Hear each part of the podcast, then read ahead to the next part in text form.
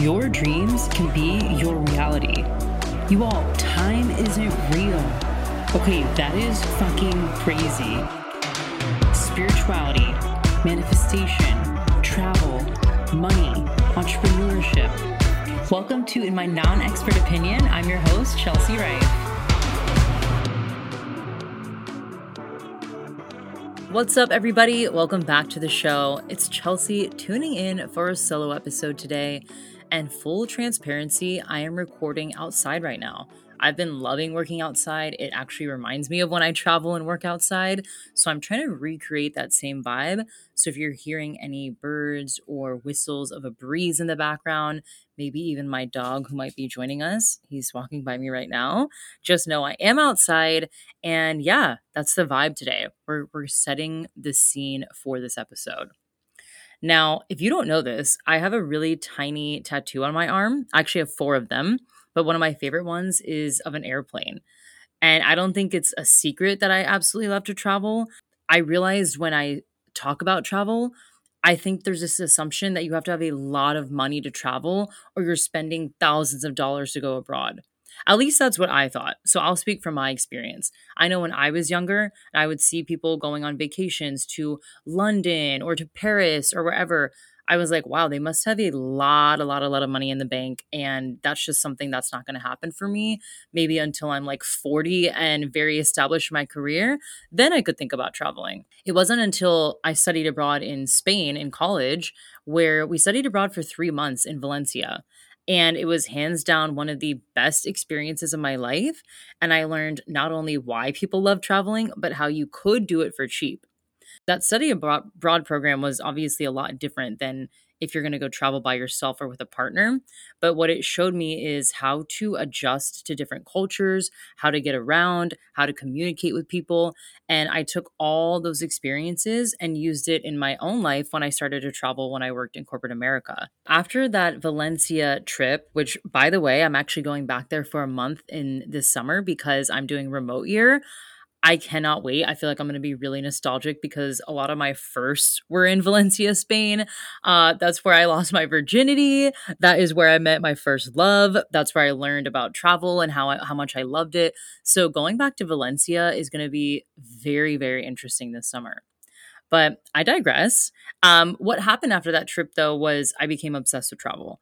And I started using all my very, very limited vacation days in corporate America to travel abroad.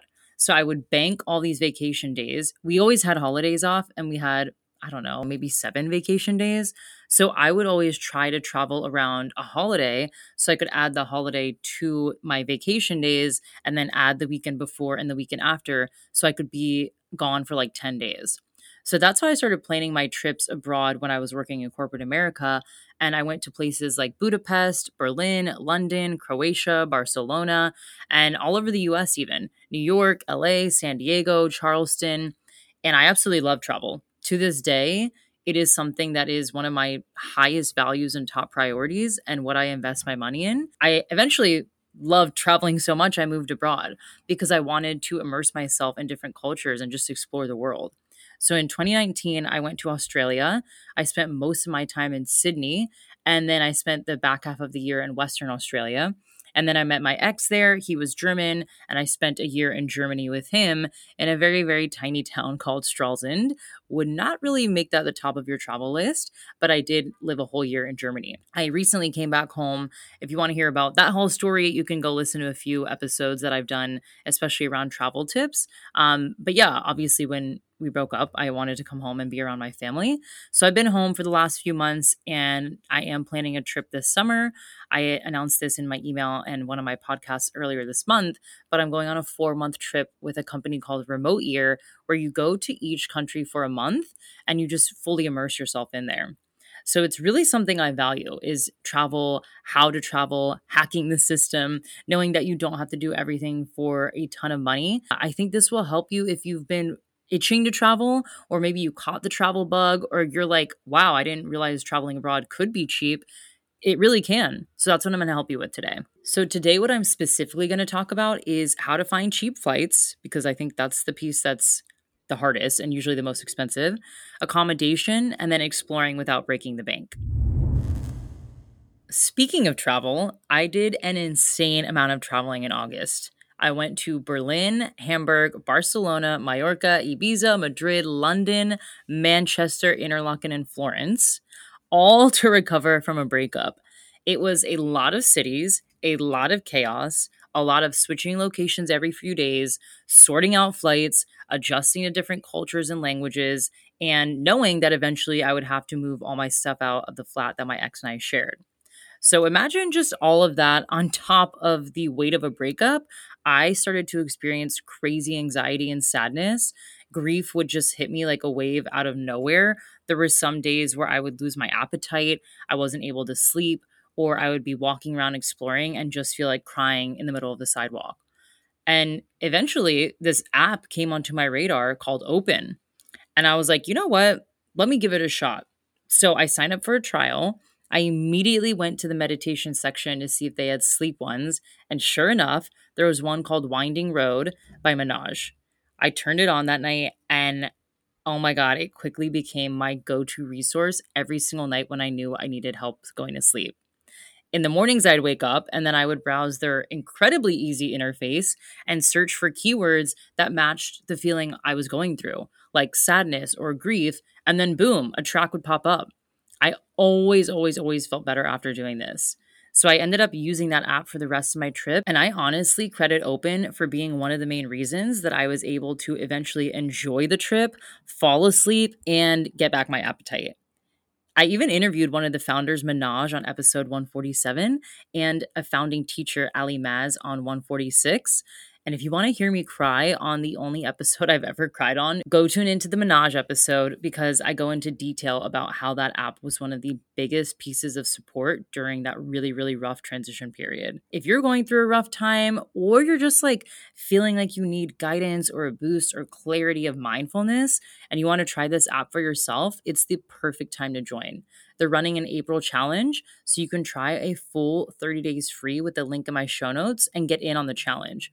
So all you have to do is just pick a practice like meditation or movement or breath work, and it counts towards a day of practice, which is all tracked inside the app. Now, you know, I'm the biggest fan now of habit tracking, and this is exactly what the app does inside of it. So every time, again, that you do a practice, it will track it, and now you're just building a new habit. I'm 100% doing this challenge. So if you want to do it together, you can add me on the app because you can see what your friends are up to, and then we could track our April challenge together. So if you want to give this a shot, head to the link in my show notes or the link in my bio on Instagram, and you can try open for 30 days free and get in on the April challenge.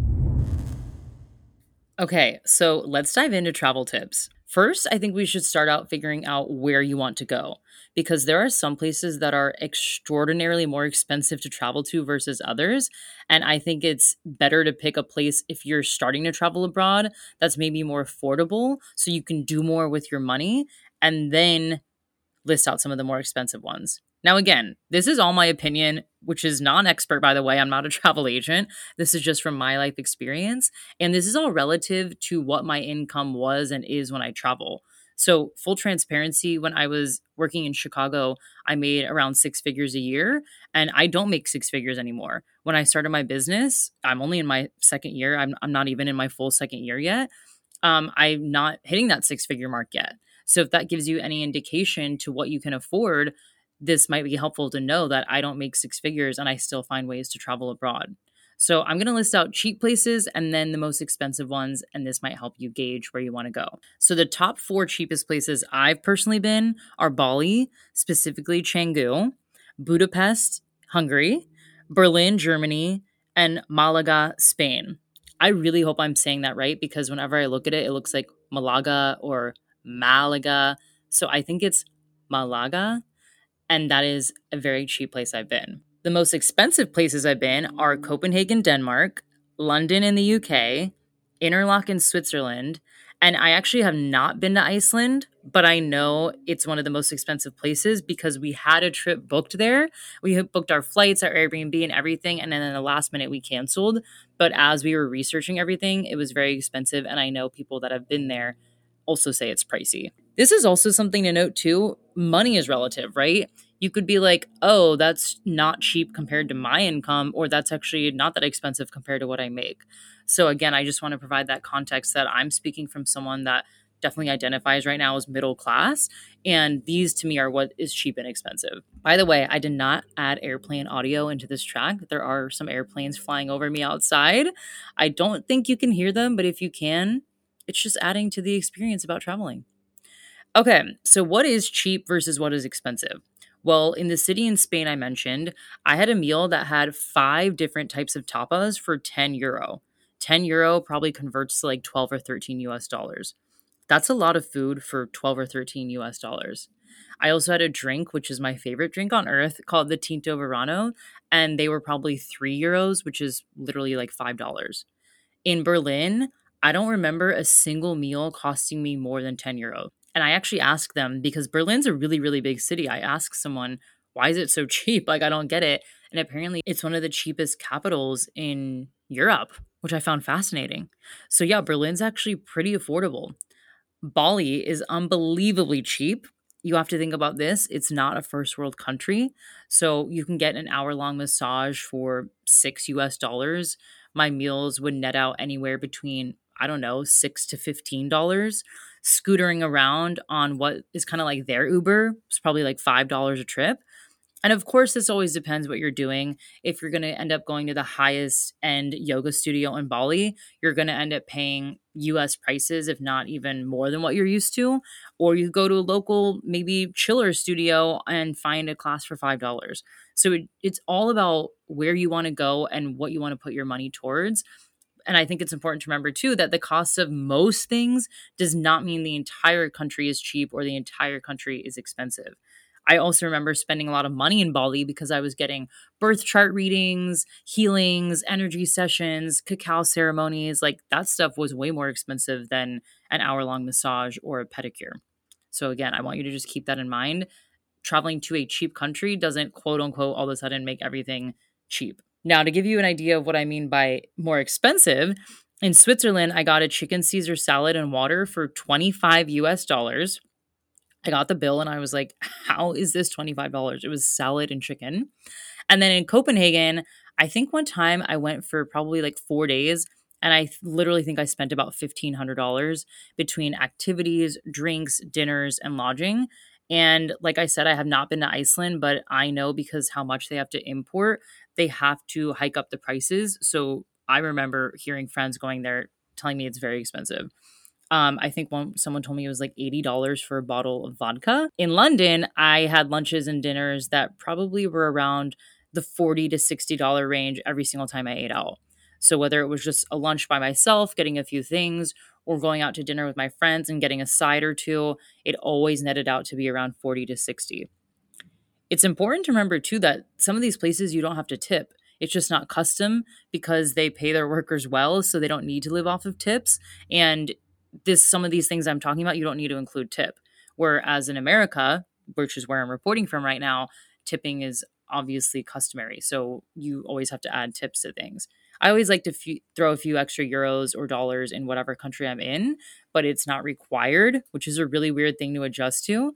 But it does help because when you know you're going out to eat, you have a very clear sense of what you're going to be spending. I think it's really important to look at your budget and what's realistic for you, and then what you want to spend each day, and then try to pick where you want to go.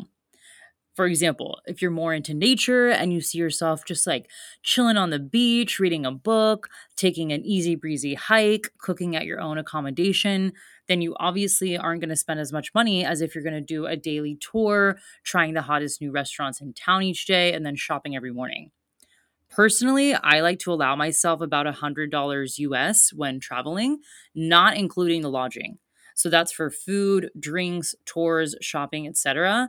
I don't always spend $100 a day. Sometimes I go over, sometimes it's under, but it's what I like to at least a lot for myself and that helps me stay on track. I also think this depends heavily on what you value. So if you value experiences, maybe you are going to spend more money on doing a skydiving adventure or a hiking tour. Maybe if you love food and you're a big foodie, you are going to go to the hottest restaurants every day because that's what you value. So I think it's actually a pretty cool exercise to write down what do I value and then see how you can align your budget with those values. I do love food and experiences, and that's where a lot of my money ends up going. I don't really love shopping, so I never have the urge to go shopping in different countries because it's all about my values. So once you figure out where you want to go, it's time to figure out how you're going to get there, aka transportation. So I'm currently in the US, and obviously, transport would be a much different cost flying from here than it would be jumping from a city in Europe to another city in Europe. Whenever you're in Europe, it's 20 times easier to get around, like just like any country. When you're in Bali, it's easier to get from Canggu to Ubud than if you're flying all the way from Sydney. I think I said that wrong. I think it's Ubud, by the way. So just think about this. Some of these tips may not apply to you based on where you live. For starters, though, with flights, I've talked about this in my other travel tips episode, but Scott's Cheap Flights is really, really good at scanning cheap flights to send you because that's their job. They literally have a team of people scanning flights every day to find good deals and also finding mistake fares because if a flight makes a mistake and advertises a price and it's public and you can actually buy it, they have to honor it. They can't backtrack on it. And that's what this company specializes in. So you can actually try it for two weeks free. This isn't even a sponsorship. You actually can just try it for two weeks free, which is what I did, and figure out if you want to keep going with the service or not. But I used them when I was flying to Australia for my year abroad, and I ended up getting my ticket to Sydney from LAX for around $600 and usually flights to Sydney are 1200 so basically got it cut in half because of this amazing service. I'm pretty sure it's like $49 a year. So if you're someone like me who loves to travel a lot and especially abroad, this could be a really good option for you in finding cheap flights because again, it's their job to just send you deals. Now, let's say you're like, Chelsea, I'm just going on one trip this year or maybe two. I don't really need a whole service to constantly be sending me these updates. I have a few other options for you.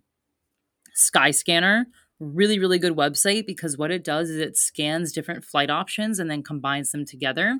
And then you can sort it by fastest cheapest or what's the other one? Best which i think in their mind is just kind of a combination of both. And what they do is present you open jaw options which is basically a travel term where you fly to one specific place but then you depart from another so for example maybe I fly to Berlin and go to Germany, but then I flew fly out of Hamburg and come home. So that's what OpenJaw means and that's what Skyscanner does is it finds all these different options. It even found one for me when I was looking for my flight for Cape Town. That was really long. It was like 36 hours, but it was hundreds of dollars cheaper than the other ones because it had me getting off at different airports and then checking in with a new airline and then flying that new airline to the next airport. So that's what Skyscanner does. It's not finding the most direct routes, it's finding basically all these different ones that you can, can combine, but you definitely need to look at where you're going and how long the layovers are and how much time you have to switch airplanes. Because if you think about it, it's not just grabbing your carry on and running off. If you're going on a whole different airline, you have to get out and then go all the way back in and start from scratch, meaning you have to check in at security, check your bag if you need to, go through the whole process again. So if you're going to do Skyscanner, at least the option where you're switching airlines, you need to definitely allot at least 2 to 3 hours between flights so that you're not sprinting around trying to figure things out because some airports are massive.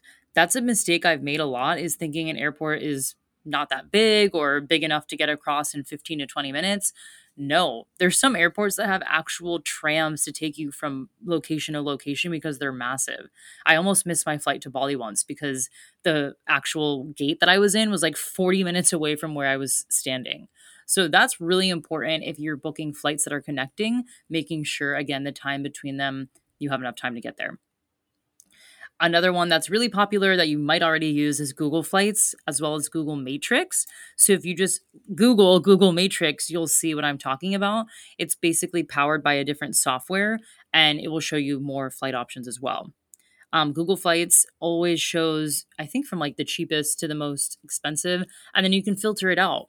So you can look at things that are direct flights, one stop, two stops. You can filter from highest to lowest, lowest to highest. This is pretty much any website you can do this. Um, but Google Flights is probably one of the most popular ones if you're not using Skyscanner or Scott's Cheap Flights.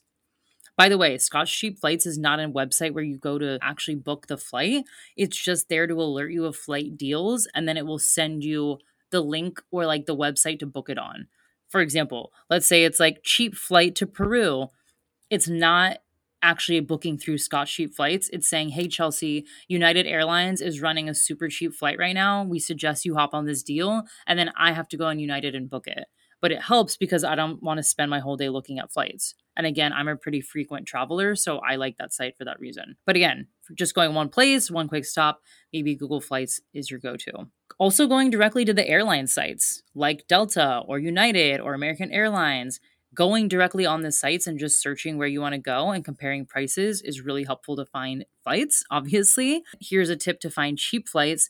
If you're not tied to a specific date, type in flexible date or check the box that says like flex booking, and then it will open up the whole month for you and show you the cheapest times to fly. So maybe you don't need to go on, you know, May 21st. Maybe you can go in July and maybe waiting 2 months would actually save you $300 okay, well, there you go. You just found that from checking the FlexBook option.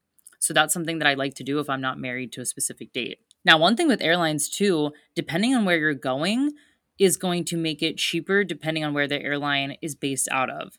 So, what I mean by that is Lufthansa is a German airline. So, obviously, if I'm flying to Germany from Orlando, I would probably want to book a Lufthansa flight. And it's usually a better deal than taking another airline like, let's say, United. But you have to check. This is not a 100% guarantee or a fact. It's just more likely because, again, the airline is based in that country. And that's why it's important to look up um, different airlines so that you can get the different costs and see what works within your budget. Now, personally, this is all relative again, but I'd say a good deal for a flight from the US to a location abroad is between 400 to $800. 400 is very cheap, in my opinion. Um, you could find a flight. I have seen flights from like Orlando to Madrid or Orlando to Copenhagen that can net around like 400 to 500. I would say most common is like 500 to 800, maybe even a little bit more than that. And I know this is where people start thinking, oh, well, see, like that's a lot of money. I can't travel. That's, I don't have just $800 laying around. So here are some tips to help you. This is where planning ahead becomes helpful. If you're going on a trip abroad, I would give yourself like months to plan. This remote year trip I'm going on is not until July, and I booked it with them in February, and I have a payment plan that kicks in in May. So all I had to do was put a deposit down in February, then I have to pay the next part of the deposit in May, and then I start making monthly payments. So I'm not paying this huge chunk up front, and I gave myself enough time to save that money let's say I wasn't going on remote year and I just wanted to go to making it up, Colombia well, I'm not going to book a flight to Colombia in the next two weeks. I want to actually take my time and find the best flight deals, the best accommodation, and give myself enough time to save money so that when I go, I can actually enjoy myself. Because again, I value food and experiences. So if I go to Colombia, I want to do all the food tours and all the experiences, and I'm going to give, give myself that time. So I'm probably going to go when it's more time for me to save. It also depends what time you're going, if it's low season or high season. For example, right now in a lot of southern European countries, it's low season. There's not a lot of people traveling to Europe in March or February or January. Usually it picks up in summer when everyone has school off, everyone is banking their vacation days and putting them all towards European vacations. So that's very important to note is prices start hiking up because there's more demand, right? It's supply and demand. So the more people that go, they can say, okay, well, we're going to raise our hotel prices and flight prices, and everything is just going to be more expensive. So if you're trying to go for cheap, maybe go in the low season and avoid all the tourist crowds and get everything for a bit cheaper.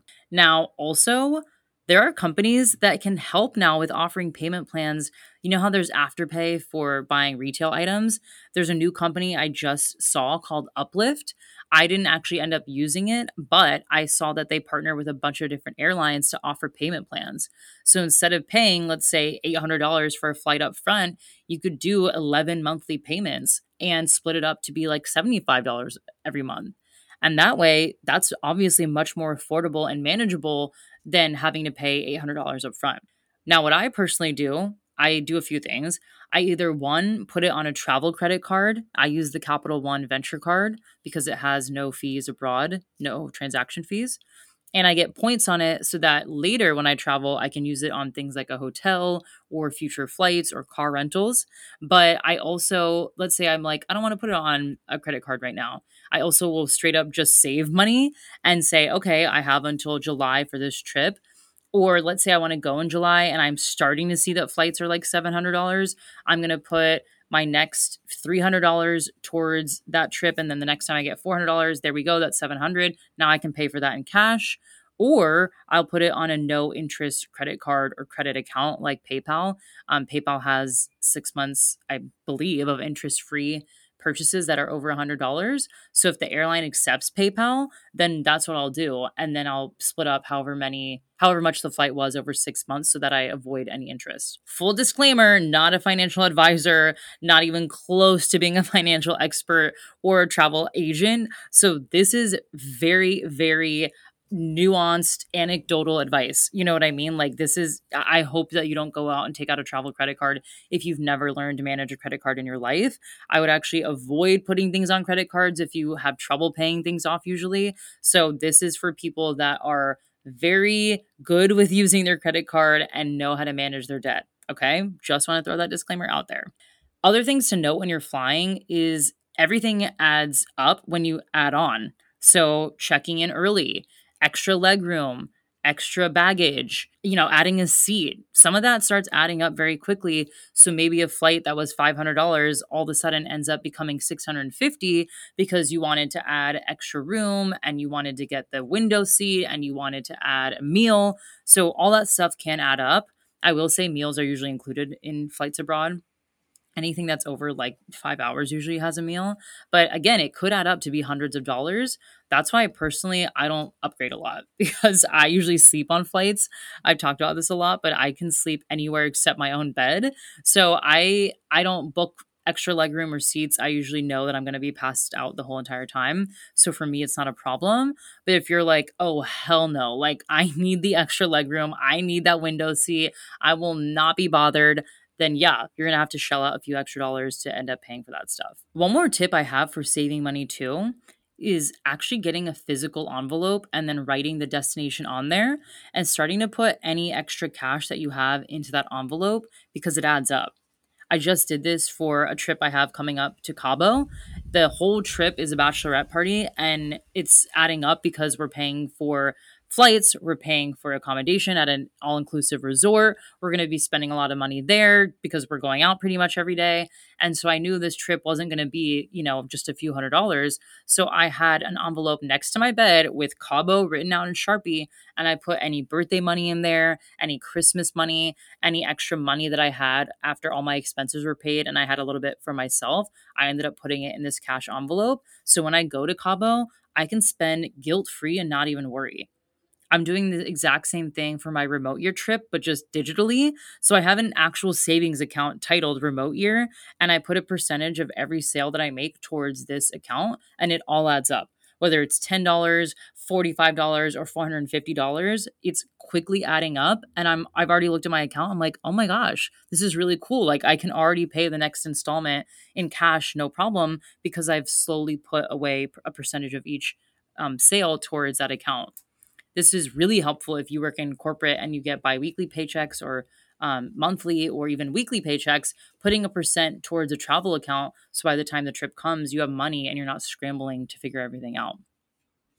Now, other ways you can figure out transportation by train or by boat. Obviously, you're not going to take a train overseas, but there's really awesome cruises that you could do. I actually did this in my study abroad trip. We had our first six weeks, and then we had a week off, and then we had our second six weeks. And that week off, I took this cruise around Italy, and it was really cool because A, everything was already included in the cruise lodging, water, drinks, food, entertainment. And then you got to hop off and see certain towns in Italy and do it all within, I think we were there for like seven days. So that was actually a really fun way to travel that I hadn't considered before I had done that. That was way cheaper than trying to book a trip and figure out everything out myself when you're abroad. I know I'm talking a lot about Europe right now because that's where I've traveled the most abroad. So this might not be applicable to every single place I'm talking about. Um, I should probably title this like how to travel to Europe for cheap, but trains are also an incredible way to get around in Europe, especially, you could find a train from city to city for literally like 20 euros. I remember I would go to Hamburg all the time and it cost me like 25 euros all the way from our tiny town in Germany. And that's to me, 20 euros is what I would spend on lunch. So I'm like, 20 euros to go to a city and explore is very affordable. Now, some places are more difficult to get around, and you'll need to hire a private driver or rent scooters or a car. For example, Bali is like this. In Bali, I always had a driver or a scooter pick me up. And I know even saying that kind of sounds bougie, like, oh, I had a driver. Um, you you basically need one. The streets of Bali are so crazy. People are insane drivers, cutting you off, zigzagging around. I know plenty of people who have gotten into scooter accidents there, and I try to avoid that. And so you get a driver and you just pay them a certain amount per trip, or you just say, like, hey, I need you for a week, and here's the cost I have up front. Remember, Bali is cheaper than a lot of these places I'm talking about. So I know hearing the words hiring a driver might sound like, oh my gosh, am I in New York City going to be spending hundreds of dollars? No. And you can always negotiate. When you're in the city, okay, so now you're in your destination, try to rent bikes as much as possible or walk or use public transport. Do not blow your money on Ubers unless you literally don't care and you're like, doesn't matter. I have disposable income for days. I'm taking Ubers. But another reason I highly suggest taking, or highly don't suggest taking Ubers is because many countries, there's often taxi strikes because they're competing with Uber and a lot of the taxi drivers are Uber drivers. So Uber will shut down too. This has happened to me so many times in Europe. Honestly, it happened to me when I was in Hamburg, not even Spain. And this happens a lot in Spain, but um, yeah, the taxi service will shut down, Ubers will shut down, and you're just like, how do I get around the public transportation, a bike, or walking? So whenever I'm abroad, I always, always, always take buses, trains, or bikes. And if I know I'm going to be somewhere for a while, I definitely get a pass, like a weekly pass for the bus or the train, because it's cheaper than buying a bunch of single tickets. You can also rent bikes the same way you rent scooters in America, you know, like those bird scooters. Um, same thing. You get an app, you rent a bike, it's locked up, you unlock it, drive it around, and then park it in one of the parking stations. That's really popular option. And then hostels also have bike rentals. Some are even free. So, this is something I'll get to in a second, but check out the options when you're booking places. Like, is this a bikeable city? Is this a walkable city? Is this a place where there is public transportation that's pretty accessible to me? Because that is going to save you so much money. I cannot express a lot of my money gets saved from walking everywhere or taking public transport hot tip before we switch to lodging is get a SIM card when you're abroad so you can use it and plug it in to get around and use Google Maps or Apple Maps or whatever you use and find your address so that you don't leave your hostel and you're like, oh shit, I don't have Wi Fi. And then you're like walking around trying to figure out how to get home. So definitely get a SIM card. Um, the other thing you could do is pull up your maps before you leave your Wi Fi area, then put it on airplane and then go. The maps will actually stay up. So I do this a lot if I'm like, I don't know, if I don't get a SIM card or if I need to get around and I'm walking around all day, I'll just pull up again the address in my phone and then put on airplane and then go and I'll just follow the blue dot. I literally feel like I should start a podcast called Follow the Blue Dot because that's what I did all of Australia was like follow the blue dot. Okay, lodging. I think Airbnb is a great option and depending on how much money you want to spend, you can make it work for you. So you could find just a room in a house, and that's pretty cheap. You can always find options that are full flats or studios for cheap too. But Airbnb, in my experience, has always been more expensive than hostels. And I like to travel affordably, again, because I value food and experiences. I'm a light sleeper and it doesn't even matter if I'm in like the world's most luxurious hotel. I probably am not going to sleep that well anyway. So for me, hostels um, I'll actually talk about hostels in a second because I know there's a lot of misconceptions. But for me, I don't mind sleeping in a bunk bed in a hostel because I'm like, it doesn't matter. I'm going to wake up and I'm just using the hostel as a place to put myself down and shower. Now, if you're not like that, then maybe a hostel is not for you and you need a hotel. So we'll walk through all those options. Let's start with hostels. I love Hostelworld. It's what I use the most often because it ranks things based on reviews, on cleanliness, on staff, on location to the heart of the city. So I look at all those different things and I always go for ones with ratings that are about 9.0 and above. And I definitely look at the cleanliness factor and I read the reviews. I always stock the photos too because it doesn't matter how amazing someone thinks something is, it's all subjective, right?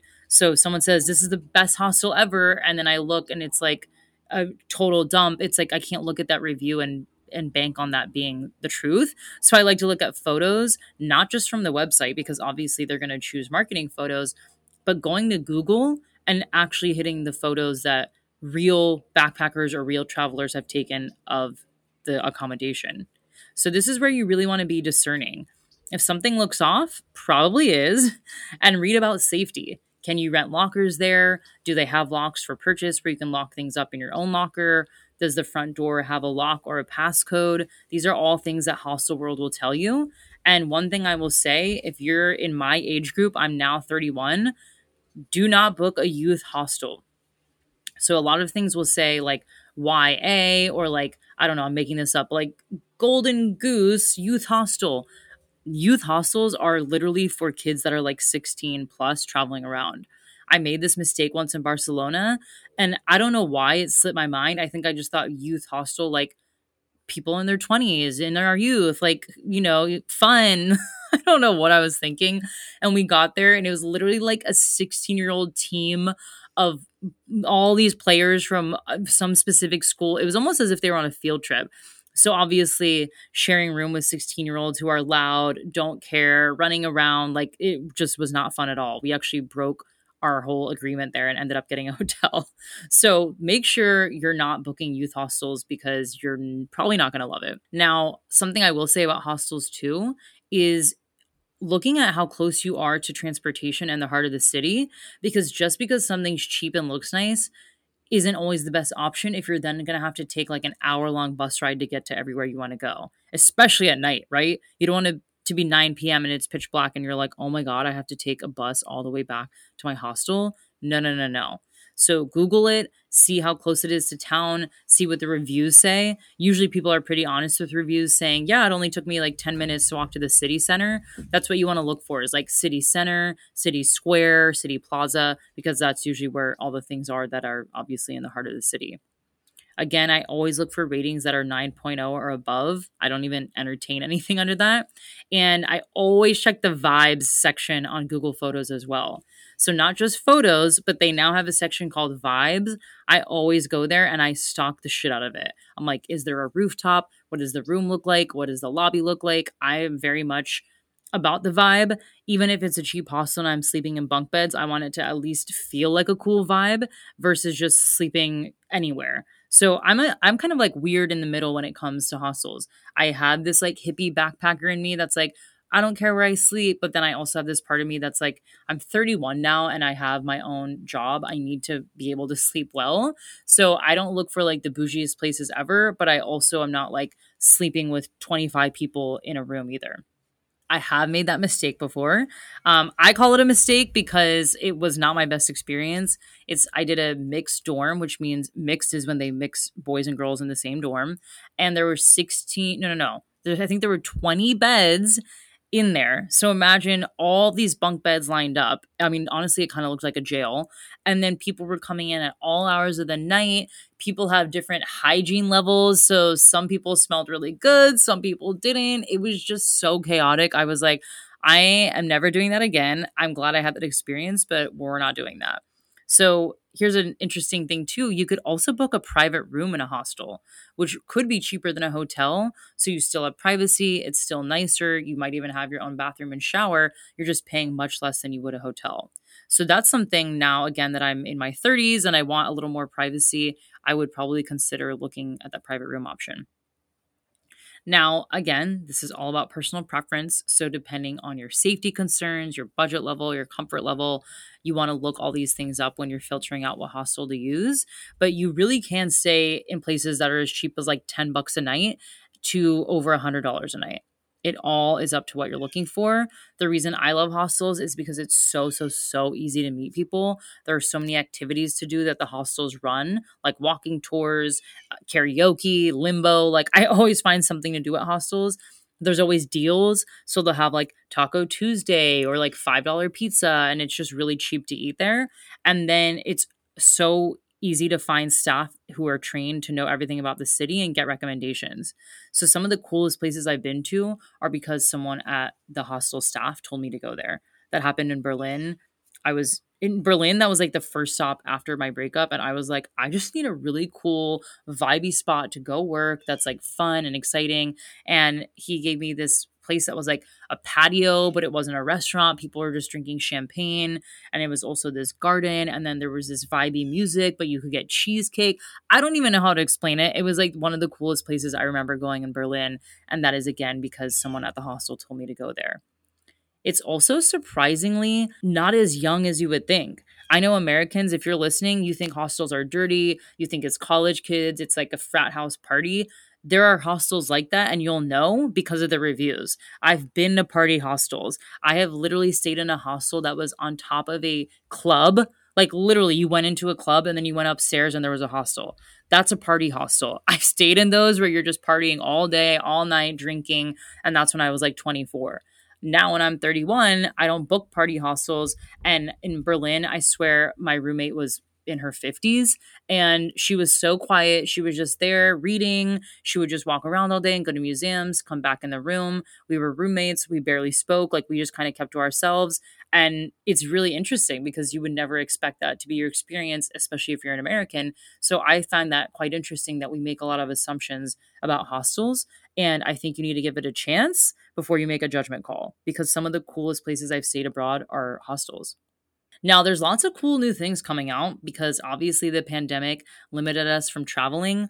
So, at some point when people got back to traveling, I think a lot of innovators realized this is our time to create something different and cool for when people want to travel again.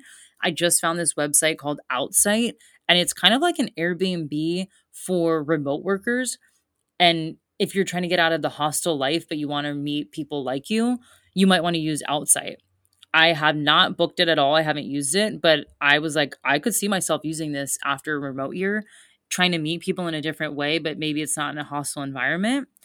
Um, also, Madeira, Portugal. I don't know if I'm saying that right, probably not. They basically just built a whole digital nomad community.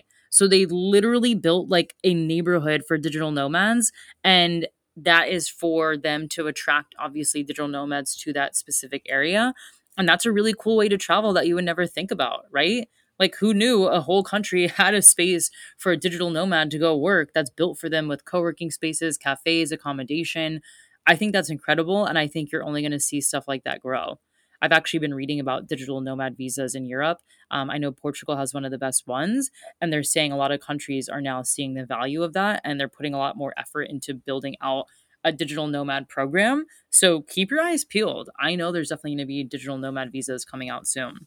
Now, couch surfing is probably the cheapest thing you could do.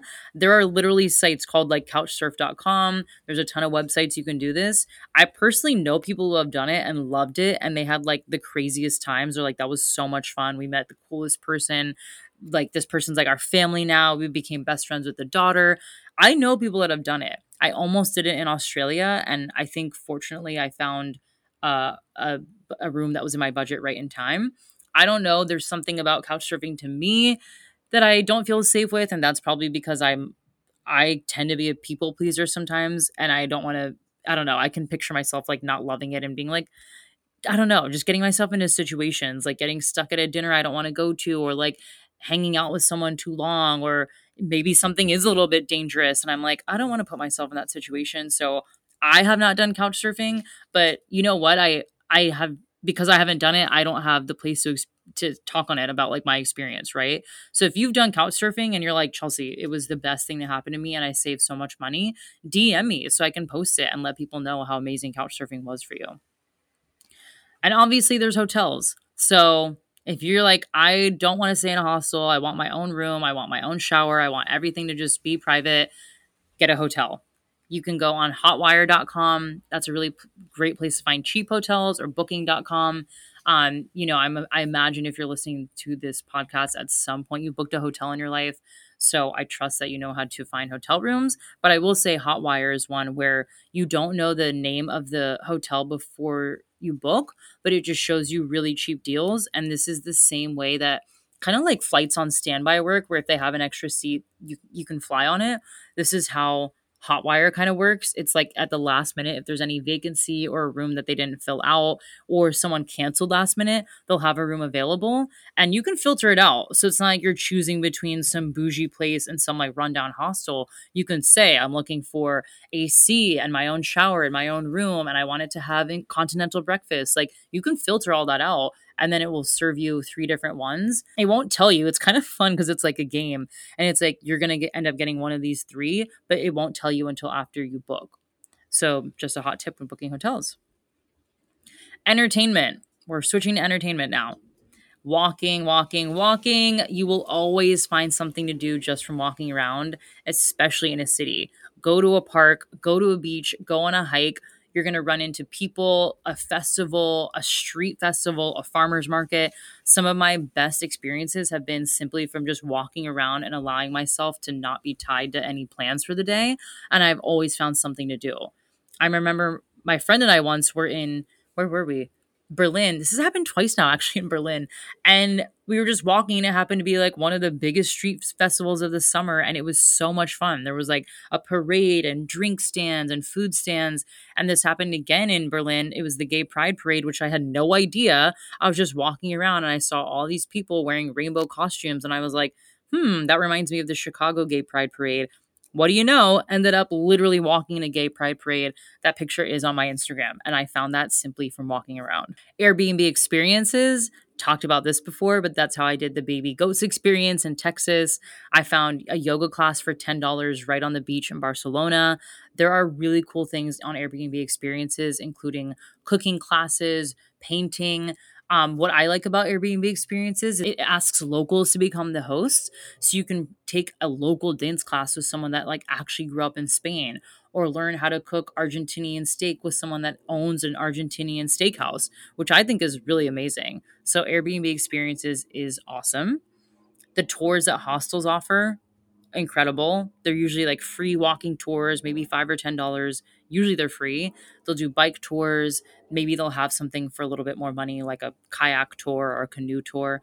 But they always have activities going on because you have to remember hostels again are built to uh, for travelers, so they're there to help you travel and entertain yourself. This website called getmyguide.com, guide, I know that's how to get my guide, get my guide is kind of like Airbnb experiences. And I found some things that were way cheaper than Airbnb experiences that were on Airbnb experiences. So I actually found a cooking class that was cheaper on Get My Guide, and the same one was on Airbnb experiences. So I started using Get My Guide and I found this boat tour. I did that in Mallorca. It was like a whole five hour day on a boat with lunch included, snorkeling. I was like, what the heck? And it was 55 euros. I'm like, that is very cheap for a five hour boat tour. Then I did a cooking class where we got to go to the biggest market in Barcelona. We got to pick out the ingredients and then we all took turns chopping and cooking and making paella. We even learned how to make sangria. I found that on Get My Guide. So yeah, I absolutely love, love, love that website. Facebook events. Look, I don't love Facebook, but when I travel, I try to just pull it back up because it always has events going on and it's always free or low cost. So that's a really easy way to get entertained, as well as asking the locals. This is seriously like one of the best ways to do it. Just asking a local, hey, like, what's the best place to get coffee? Or, you know, I really want to go see a local play, or I don't even know what else. I, you can see I love to just eat walk around. But there's so many cool things that locals will tell you about that you would have no idea from a website. And that is one of the best ways, again, to find really cool, unique gems that you wouldn't find anywhere else. Okay, anytime I say the word gems, I do think of Julia Fox. So I just had a moment to like pause there for a second and be like, did I say gems like Julia Fox? Hopefully not. and then last but not least, one of the uh, most obvious but most underused is literally Googling what is free around me today or what events are free around me today. Because Google will use your location and keywords to pick up those events. I actually found an English speaking comedy club in Barcelona that had tickets for, I want to say, I'm not kidding, $5 or $10. And it was one of my most fun nights in Barcelona. I met all these Americans. We had an incredible night. I'm actually trying to have someone that I met that night come on the podcast because he was an American as well. Actually, everyone there was. Even the bartender was like from my hometown. And it ended up being on such a whim. I was just so bored because I had been there by myself and my sister had left me. And I've been to Barcelona several times now. So I was just like, I want to do something different. And that's how I found it by just Googling what's free around me today and found this super cheap comedy club that was amazingly fun. Okay, and last but not least, how to travel abroad affordably is eating because I just said I love to eat. When I go abroad, I love to try the food. I love to immerse myself in what anybody's cooking. I just follow the smells and I'm like, that smells amazing. Let's go in there. So I like to spend my money on going out to eat, but not every single meal. So here are my tips around cooking. If you're trying to save money, do groceries wherever the local grocer is and then just cook at your location. This is a really popular option in hostels. And honestly, most people in hostels cook. I did this in Spain and I often had my own breakfast because breakfast is not my favorite meal. I usually eat like fruit or oatmeal or croissant. Breakfast is not that exciting to me. So for me, I'm like, yeah, I'll cook this at home because I just need to chop up a banana and some grapes, throw out some chia seeds and make some tea. Like, I don't need to go out for that. Now, there's also cheap cafes nearby. So maybe you get a cafe that has a super cheap croissant and coffee for like $10. A lot of cafes also have things like sandwiches or bocadillos or croissant sandwiches or whatever for also really cheap, like 5 to $10. So you can eat cheap abroad. Again, it's you're going to spend money when you start going to a higher end restaurant just like anywhere else you go.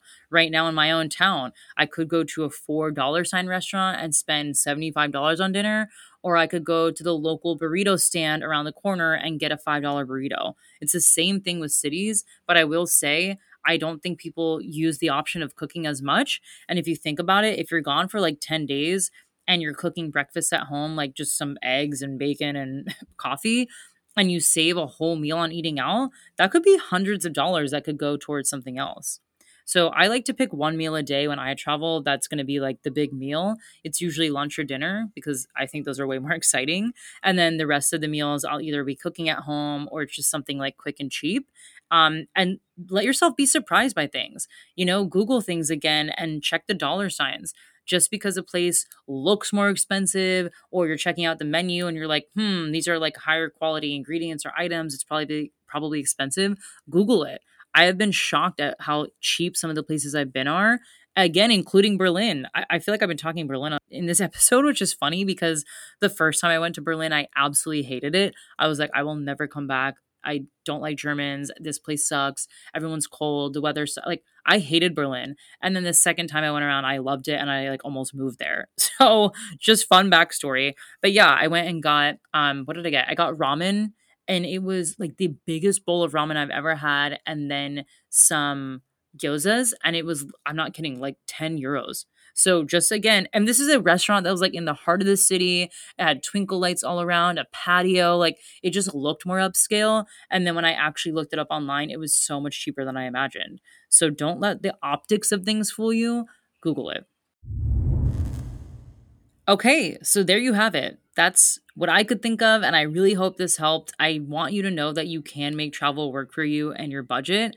And to recap, you can book your flight ahead and save a lot of money by doing that. The further you can get ahead, the better it will be. There's now companies that can also offer payment plans for you. And again, you could use a travel credit card or no interest credit card, or simply save your money, right? That's probably the best option, but there are other options you can work with. I love hostels personally, and I think Hostel World is one of the best websites in helping find those. I also love to use public transportation or bike or walk as much as possible because it will save you so much money. And then eating depends on your own needs. But if you cook most of the trip, you'll obviously save a ton of money, and you can always find super affordable cafes and restaurants that fit your budget. I will, of course, be linking everything in the show notes. And then you can always feel free to DM me or email me if you have questions because I love seeing people travel, especially female solo travelers. I know a lot of people want to travel, but they feel scared about the budget or the safety or that they're not going to know what to do or how to meet people. And I honestly feel like travel is one of the best investments and experiences you could ever make into yourself or have. So I love to help people do this. So click on some of the links in my show notes, see if they help you out, and of course, support the show's sponsor open. It will help you calm down so much, especially when you travel, because travel can get a little chaotic. And they even have guided journaling sessions now, which I love. They have live classes. They have classes in Venice. So if you're in California, you can go take a class. They have classes on demand. There's so many different options for you. And again, they have an April challenge coming up. So if you want to join that challenge and get on board and let's practice mindfulness together, grab that link in the show notes and we can do the April challenge together. All right, everyone, thank you so much for tuning in. Stay tuned for some really fun episodes coming out. And if you want to start your own podcast to talk about things like this, or inform, or educate, or inspire, my one on one coaching is open for just a few more weeks, and the link is in my show notes. Of course, DM me or email me with any questions. And thank you again for tuning in.